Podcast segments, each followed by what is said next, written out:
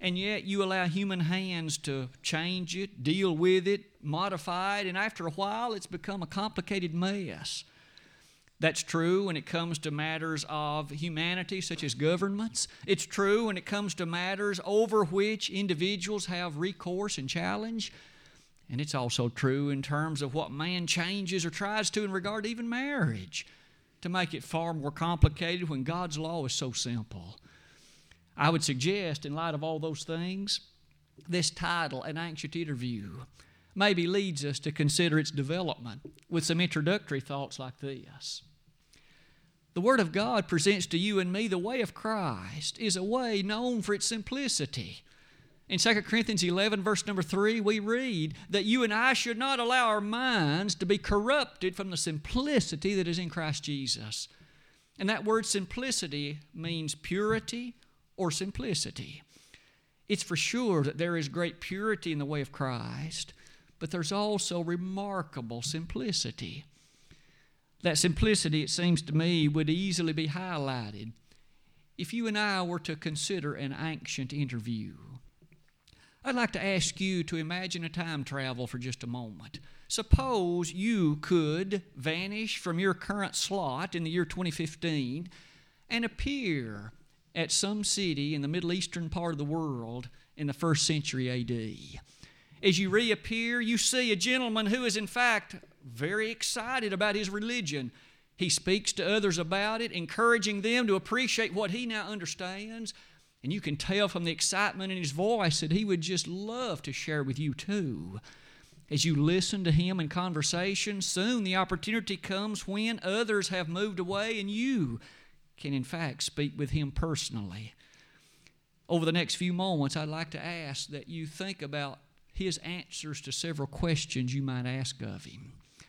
I've listed these questions one by one.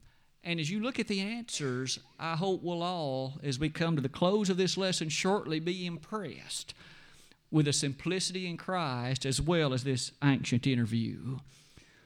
No doubt one of the first questions that you would be in position to ask this excited gentleman is the very one I've listed here.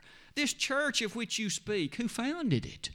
I can tell there's a great deal of enthusiasm and eagerness in your voice. I too would like to know, tell me, who founded this organization of which you have such excitement? He, as he continues to speak about that excitement, you easily, of course, with your knowledge and your memory of modern twentieth century and twenty-first century, you easily think about organizations religious-wise who trace their origins to Roger Smith, John Calvin, Martin Luther, John Wesley, just to name a few. And yet, when you speak to this gentleman and you ask him, who founded the organization of which you speak, he simply responds, Jesus Christ. And he never even hesitates in response to that answer. With power and purity and incredible directness, he recalls passages like these. Jesus said, I will build my church, and the gates of hell shall not prevail against it. Matthew sixteen eighteen. And he easily recalls First Corinthians three eleven, for other foundation can no man lay than that which is laid, which is Christ Jesus. He points direct attention, not to any man anywhere, but he lifts high the banner of Christ Jesus. He's the one that founded this body of which I speak, and this one of which I'm so honored to be a part.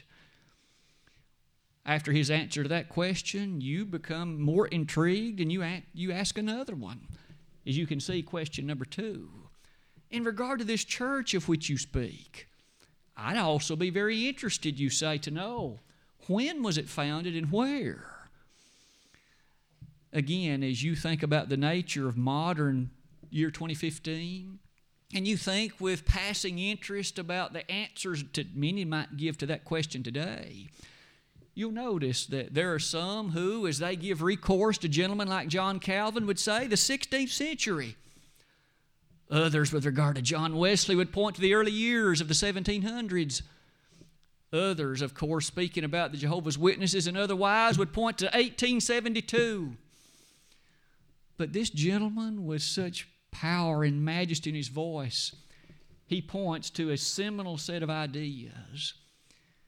he again directs your attention to Jesus Christ and says, He was crucified in the spring of the year A D thirty, and a few days later after He was crucified, His church was established. And so the year A D thirty is it, and it doesn't rest upon the considerations of man anywhere at any time. Furthermore, he says, I can pinpoint exactly that those events in Acts chapter two took place in Jerusalem. It wasn't in London. It wasn't in Germany. It wasn't in New York City, Chicago, Los Angeles, or anywhere else. It was none other than Jerusalem.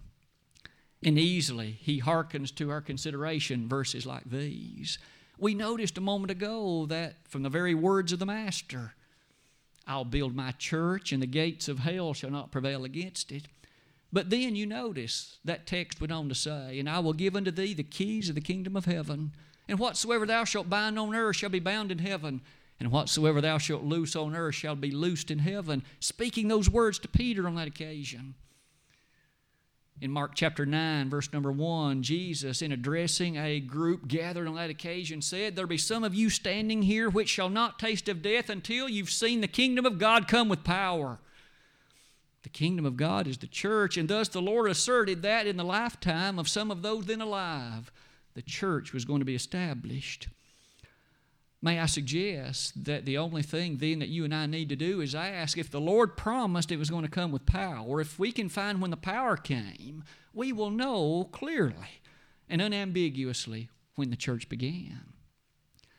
As you look at Luke twenty-four, verse number forty-nine, Jesus told those same apostles after His own resurrection, Tarry ye in Jerusalem until ye be endued with power from on high. And then in Acts chapter one, verse eight, He asserted to them that this Holy Ghost, this power is going to come upon you. All we need to do is look one chapter later. In the first four verses of Acts, the second chapter, it says, And when the day of Pentecost was fully come, they were all with one accord in one place. And suddenly there came a sound from heaven as of a rushing mighty wind, and it filled all the house where they were sitting. And they began to speak with other tongues as the Spirit gave them utterance. There the power came on those apostles, endowing them with the capability of speaking in languages that they hadn't skillfully learned. And as that power came, it's no wonder that you notice the text that was our lesson text this morning. And the Lord added to the church daily such as should be saved. That church was not in existence prior to the events of the second chapter of Acts, but then as that chapter closed, it was in existence. And this gentleman with whom we're interviewing directly pointed us to that simple fact. Question number three. Not only might one have an intense interest in these things, but being intrigued further, you proceed to ask, with regard to this organization, this church to which you refer, what about its authority? What about the nature of the authority resident in it? This day and time, again, as you think about the modern day, you remember that there are a number of examples and circumstances in which individuals gather in delegation to decide the doctrines and the presentations of the church. And there are others who have their cardinals and dioceses and conventions and otherwise. And yet, as you further probe this individual, so where's the headquarters of your organization? Who gives you the authority to go out and preach the what you do? Is there some council somewhere? This gentleman simply responds, Jesus Christ is the head of the church. This body to which I refer and this one of whom I speak, it is Christ Jesus that is its head. In Colossians one, verse eighteen, and He is the head of the body, the church, who is the beginning, the firstborn from the dead, that in all things He might have the preeminence. Jesus Christ, the head of that organization known as the church. And you and I readily appreciate that that follows from the majestic statement that He made in Matthew twenty-eight eighteen. All power, all authority, He affirmed, is given unto me in heaven and in earth. As this gentleman continues to speak, notice the simplicity of his answers. He is not by any means less than direct. He is certainly very much straightforward in the things that he has to say. One final thought, perhaps in light of question three. You and I know that Jesus, of course, died on the cross, And we understand so well that as this gentleman speaks about that, he makes reference to the New Testament, which is his last will and testament. When you and I give thought to the character of a will, a person's will, we know that while that person is alive, he or she can construct a will, but once the person dies, the will is finalized in the sense that it cannot be changed any longer. Hebrews chapter nine, verses sixteen and seventeen state then that the testator is now dead, Jesus Christ, and this is his last will and testament, and therefore its terms cannot be changed. No wonder it's so simple. If it was simple while he was alive, the fact that it can now not be changed continues to imply its simplicity. No wonder, as you come to one last point on this third one, that means that this gentleman that we're interviewing, he doesn't make reference to any man-made creed, because there is no creed sufficient to replicate and set forth the truth of God. Question four. Perhaps in light of all these, we're now intrigued. So what's the name of this church you're talking about? I know that men have all kinds of considerations and names and descriptions. I want to know about the one you're talking about. What kind of a denomination is it? You'll notice in light of that, today we have so many names, so many descriptions. You and I will notice this list is by no means exhaustive. It wasn't too long ago the World Christian Encyclopedia tallied well over thirty-nine thousand Christian organizations in this world. Many of them, of course, have various and sundry descriptive names, and this gentleman, with such majesty and such directness, responds with a description found in the Bible. Shouldn't we have a desire to be called by a Bible name? Shouldn't we have a desire to be a part of an organization that Jesus would recognize? And so he points us to passages like Romans sixteen sixteen. The churches of Christ salute you. There were organizations in the first century, and this gentleman said, you know about the Church of Christ? It's meeting here in our town. As he pointed to a name like that one, notice again how it states that it belongs to Christ. It's the church that belongs to Him. He did build it, and He owns it. It's His blood that purchased it, Acts twenty twenty-eight. Surely, in light of those things, our interview is becoming deeper and more profound with each passing moment. One by one, the gentleman's answers are so distinct from what typically would be heard, at least in your day and mine. As you notice some of the features of this fourth question, this name, the Church of Christ, you and I might affirm then that there were organizations, congregations in the first century. There was the Church of God at Corinth, First Corinthians one, verses one and two. There was the Church of God at Thessalonica, First Thessalonians one, verses one and two. There was the church at Ephesus, Ephesians chapter one, verses one and seven. In the book of Revelation, the seven churches of Asia, we read about congregations of the Lord's people existent in these locations. You and I, in our interview, maybe have come to question five. In light of all of these questions, perhaps now we're prompted to inquire as to this one. Sir, we might say, you seem so energetic and you bubble forth with excitement relative to this religious organization, this church of which you're a part. I'd like to know how you became a member of it. Did you have to give a testimony in some way? Did you pay dues to become a member of it? Were you voted on so that you could be allowed to join? Tell me, how did you become a member of it? You and I know today that those kind of answers might not be all that surprising. After all, there are many religious organizations for whom one or the other of those things we've mentioned are the case. But this gentleman says nothing of the like. He simply says the following: I obey the gospel of Jesus Christ. I would call to your attention this phrase again in Acts chapter two, verses one to forty-seven. And consider in your mind again the seed of ev- the set of events that unfolded on that remarkable day.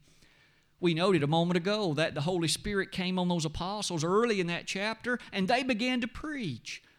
Verse number fourteen says that Peter, standing up in the midst of them and proceeded to speak the marvelous glory of Jesus Christ. In verses twenty-one and twenty-two, he commented very powerfully and straightforwardly that whoever calls on the name of the Lord shall be saved. It is true. He then made these observations. You saw Jesus Christ. What was done was not done in a corner. He was one who is in fact living in an open way, and you witnessed him. Furthermore, you put him to death. You folks, Peter said, you put the Son of God to death, but the bars of death were incapable of holding him, for up from the grave he arose, verse twenty-four. And not only that, he has now been elevated to the position of leadership, rulership, if you please, over the throne of David, verses twenty-six to thirty.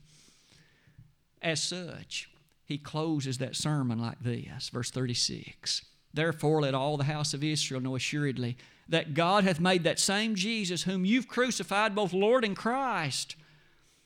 At this point, consider, there were individuals there, roughly three thousand in number. They were pricked in their heart, verse thirty-seven tells us. They cried out, men and brethren, what shall we do? Consider the circumstance in which they were. Sinners, absolutely. Having put to death Jesus the Christ, the Son of God, what did they do to be saved? Peter gave them these inspired words, repent and be baptized, every one of you, in the name of Jesus Christ, for the remission of sins. We notice in verse forty-one, then they that gladly received his word were baptized, and there were added unto them about three thousand souls. And then verse forty-seven says, as our lesson text pointed out this morning, the fact that praising God and having favor with all the people, the Lord adding to the church daily those that were being saved. You'll notice this gentleman says, I simply complied with the terms of the gospel of Jesus Christ. No man voted me into the church. I paid no dues, if you please. It's not that I was in some sense elevated to position to be permitted to join. I simply obeyed the gospel that Christ delivered. It is for that reason you'll notice that you and I could highlight what we saw in Acts chapter two. A person must believe the gospel, particularly believing that Jesus is indeed the only begotten Son of God. A person must repent of his or her sins. Peter said so. A person must confess the marvelous name of Christ as the Son of God, and a person must be baptized in order to receive remission of sins. Upon so doing, you'll appreciate then that the fact is well straightforward. I became a member because I was added to it by Jesus himself. That's a powerful statement. No human being can add you or me to the church, period. Only Christ can, because he owns it. He bought it with his blood. This interview is such that the simplicity is easy to see, isn't it? What about our next question? Question six. So in terms of this church to which you refer, again, your excitement is easy to see. What are the benefits of your membership in this body? The benefits of your membership in this church you speak about. I would ask you to notice today, there are many who would give a variety of answers. Some, perhaps, are parts of the religious bodies they are because of the social advantages it offers them. My boss goes there, so I will too, so that I look good in his sight. Or maybe my friends and neighbors go there. My children's parents, or my children's friends' parents, that's where they happen to go. It makes a good time for my kids to play with some other kids about their own age. You'll notice all kinds of answers might be offered. Our gentleman, however, has a much deeper answer than this. The chief benefit, salvation from sin, and a straightforward journey toward heaven. It is the blood of Christ that's reached in this church to which I refer. I would ask you to consider verses like Hebrews nine, verse twenty-two. Without shedding of blood, there is no remission. All these other social advantages are aside from the point. A church, if it is the church of our Lord, is a church predicated on the save, saving blood that he shed and offered. That blood highlighted in verses like Romans six, verses three and four. Know ye not that so many of us as were baptized into Jesus Christ were baptized into his death? Therefore we are buried with him by baptism into death, that like as Christ was raised up from the dead by the glory of the Father, even so we also should walk in newness of life. Newness of life. Do you enjoy that today? This gentleman in the ancient era did, and he was bubbling to tell us about it. You and I know very well that these other social statements really are an insult to the God of heaven when it comes to his church. Those might be somewhat minor advantages, but they don't speak about the eternal purpose and character of it. In Ephesians three, verses ten and eleven, the inspired writer said, "To the intent that now unto the principalities and powers in heavenly places might be known by the church the manifold wisdom of God." To the intent that now, he goes on to say, relative to the eternal purpose which he purposed in Christ. That eternal purpose perhaps leads us to notice in Ephesians five twenty-three this remarkable statement. It is true, it's found in the midst of a dis- discourse concerning marriage, but he says, "Husbands, love your wives, even as Christ also loved the church and gave himself for it, and he is the Savior of the body." Verses twenty-three, twenty-four, and twenty-five. You'll notice the body to which he refers as the church. And so in the body means Christ is my Savior and I'm saved in that body. Doesn't that position the church in an amazing place? In the church, saved. Not in the church, not saved. If Christ is the Savior of the body, then anyone not in that church is not saved. This gentleman understood that. And he helped us by way of interview appreciate it too, didn't he? No wonder as you come to the seventh question, as our questions heighten in their appreciation. So what about the name that you wear? You've told me about Jesus. In fact, every one of your answers almost has directed attention to him. And you have spoken about the body that he established, the church that belongs to him. What about the name you wear? And you and I need not be reminded that in our modern day, a whole host of answers might be given. Some asserting, I'm a witness, I'm a Methodist, I'm a Presbyterian, I'm a Baptist. Those lists lead us to ask, what about this gentleman's reply? Keep in mind, as you and I ask about the name that he wears, he lived long, long, long before any of these other organizations were ever even established. It would be over fifteen centuries before the Methodist Church would begin. It would be well over sixteen centuries before the Baptist Church would begin. This gentleman didn't know anything about any of them. And so when I asked, what name do you wear? He simply replied, I'm a Christian. I'm a Christian. And he says it with such joy, such happiness in his face. And he quickly reminds us of Acts eleven twenty-six, that the disciples were called Christians first in Antioch. And that was the fulfilling of that ancient pro- prophecy found in Isaiah sixty-two. In the long ago, God had affirmed that I will give a name when the Gentiles receive my righteousness. And sure enough, at the household of Cornelius, Peter for the first time opened the door of the gospel to the Gentile nation. As Peter recounted the events of that day, eight verses later, the name is given. Eight verses, Acts eleven eighteen to Acts eleven twenty-six. Today, it's a shame to be called by any name other than the God-given one. To think that we can serve God using any other designation than that one. When Paul preached to Agrippa in Acts the twenty-sixth chapter, here again was a world-renowned leader. He had jurisdiction over so many, and as Paul preached to that man that day, he said, almost thou persuadest me to be a Christian. Paul wasn't persuading him to be anything except a Christian. You might remember that that man that day wasn't too enthused about being so. He was still hesitant. And it still is that name Christian that you and I so joyfully wear and use today. In First Peter four sixteen, if any man suffer as a Christian, let him not be ashamed, but let him glorify God in this name. We read in Third John about the name that prompts you and me as servants of God to do what we do the way we do it. Question seven has then brought us to appreciate the attribute of the name. Maybe as we go on to question number eight, I would ask that you consider this answer from the gentleman.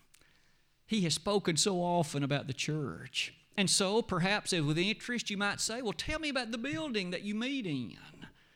Tell me about the specifics of the details of it. Again, we easily can recall that in our modern day, we see cathedrals and various and sundry very elaborate structures and buildings. This gentleman, however, seems to respond nothing of the like. He says, you don't seem to understand. The building is not important. He points to us in the Scriptures. In First Corinthians sixteen five, the church met in the house of Aquila and Priscilla. In Philemon, verse number two, it met in Philemon's house. The building we meet in is not important. We could meet under a tree, by a river, in somebody's house, in a barn. It doesn't matter. As he answers thoughts and considerations like that one, he helps us see easily that as he speaks about the church, he speaks about a group of people. It's not the building, but a group of people who've been washed from their sins by the blood of Jesus Christ. They enjoy fellowship with one another, but more importantly, they enjoy fellowship with God, First John one five. That fellowship is the prompting and leading guide to that which they do in worship and everything else. With those th- statements, how about question nine? So far, mister, your answers and your statements have been so very enlightening. But pro- perhaps it's easy to see that when the word church is mentioned, often the thought of worship enters our mind. So tell me about your worship. What's it like? When do you worship? He, again, with a smile on his face, shares some things like this. We meet on the first day of the week because that's the instruction, the authority that we have. In Acts twenty, verse number seven, when Paul gathered with the brethren in Troas, it was the first day of the week. The church in Corinth, first day of the week, First Corinthians sixteen, verses one and two. That first day of the week is the very day that Christ Jesus arose, Matthew twenty-eight six. That's the very day He gathered with those apostles, John twenty, verses twenty and following. One by one, we appreciate the fact then that the first day of the week is not the Sabbath. The Sabbath is Saturday. The ancient Jews met on that day in terms of many of the decrees relative to that Sabbath. But you and I notice that there is no Sabbath per se in the New Testament. We worship on the Lord's Day, Revelation one, verses nine and ten. First day of the week, Sunday. And as our gentleman speaks about the nature of that Sunday, he calls to our appreciation the events, the activities that take place, and how simple they are. We pray. Men with holy hands lead us in prayer, First Timothy two, verse eight. As they do that, all of us, though, communally enjoy the opportunity to pray unto God, praying without ceasing, First Thessalonians five seventeen. But furthermore, we sing. We do not use mechanical instruments of music because the Lord does not authorize them. We lift up our voices, speaking in psalms and hymns and spiritual songs, singing with grace in your heart to the Lord, Colossians three sixteen, Ephesians five nineteen. And thus, as we sing, the time comes when we give attention to the Word of God. Sometimes a chapter is read. Sometimes a gentleman will share a sermon, but we give attention to reading and to studying, just like Paul did in Acts twenty, verse number seven. And just like is admonished upon Timothy in Second Timothy four, verse two, Timothy, preach the Word. Be instant in season, out of season, reprove, rebuke, exhort with all long-suffering and doctrine. And hence, in addition to that, we also partake of the Lord's Supper, a memorial. We find in the words of Paul, do this in remembrance of me, as he quoted or made reference to what the Lord had set forth in Matthew twenty-six. And so, there are only two emblems. They are unleavened bread and fruit of the vine, nothing else and no substitutes. As we partake of this each Lord's Day, it is a memorial of the very death of Christ Jesus.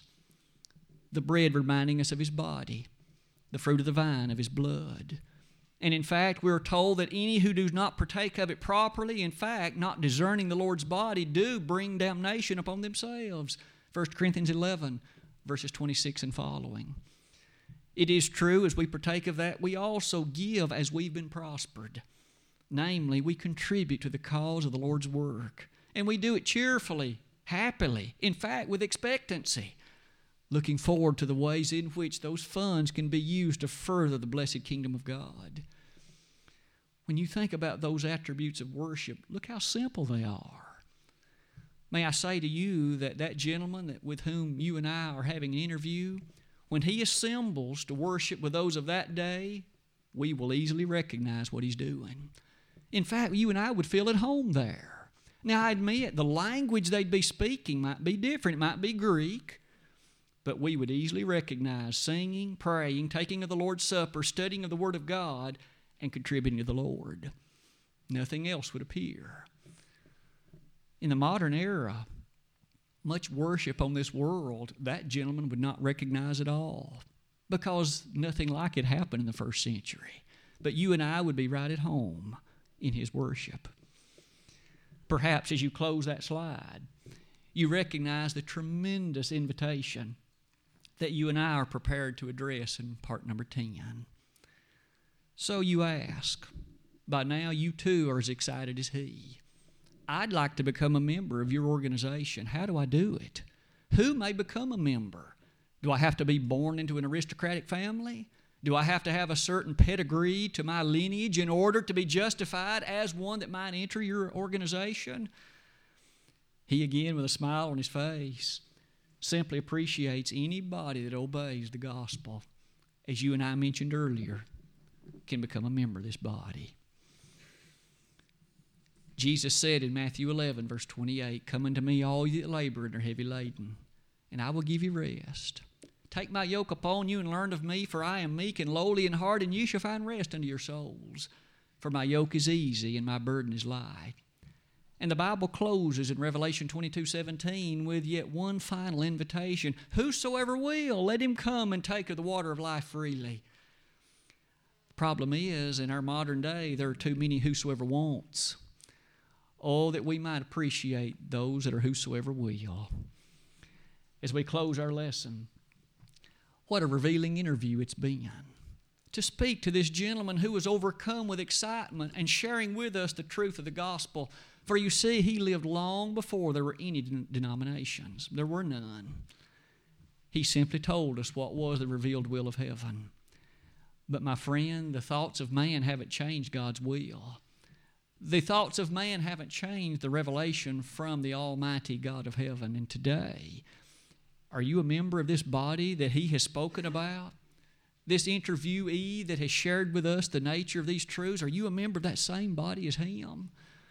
You realize, again, you and I, as Christians, have brothers and sisters in Christ that lived twenty centuries ago, nearly. How sweet it is to think about the unchanging character of this will of God. Though times might change in terms of what men can do with technology and otherwise, the simple plan of the gospel doesn't. If you're not a member of that body today, you need to listen with care to what the interviewee told us and to what the Word of God contains. You need to believe Jesus to be the Son of God. Repent of your sins, confess His name as the Son of God, and be baptized. And upon doing, live faithfully till death. Revelation two, verse ten. If you have erred from the faith, though once a member of the body you were, but today you're not faithful. Not only do you know it, you know that others know it.